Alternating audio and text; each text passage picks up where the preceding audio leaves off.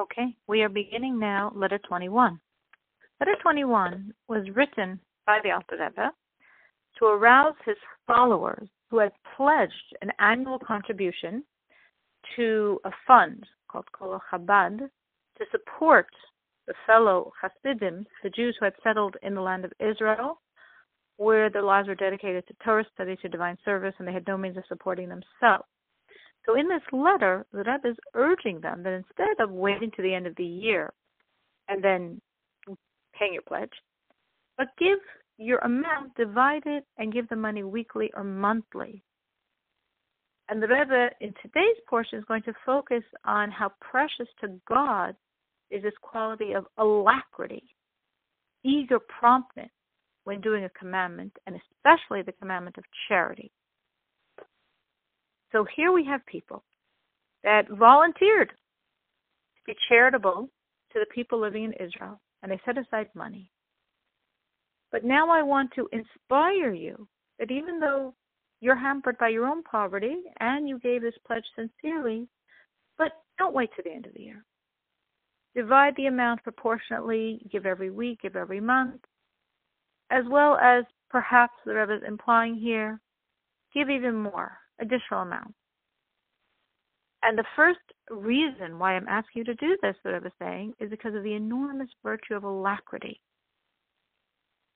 As our sages say, we should always be prompt in fulfilling a commandment. And what the Rebbe is now going to discuss is Abraham by the ultimate test, the binding of Isaac. And the question everyone asks is, why is this test so, so, so precious? I mean, here, God Himself told Abraham to take Isaac. And throughout our history, there have been countless saintly Jews that gave up their life for God, even though God didn't directly speak to them. So, how can it be that we view Abraham here passing a tremendous test when seemingly so many other Jews did something much harder without God directly telling them? But yet we view Abraham's as so special? So that is a classical question, and there are many answers. The answer of the Alter Rebbe is because he did it with alacrity. As the verse says, that Abraham woke up early in the morning. He didn't let himself sleep in on the day he thought he was sacrificing his son.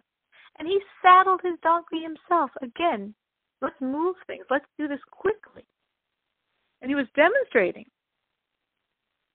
also to everyone else joy and desire to fulfill the will of God. This is what God wants. I want to do it. In other words, many Jews have had to sacrifice themselves and their children over the generations. It is always a very painful but necessary thing to do. Abraham is saying, I'm so joyous. This is filling me with joy. God, this is what you want. I'm so joyous to do it. And this example of Abraham vests in us this power.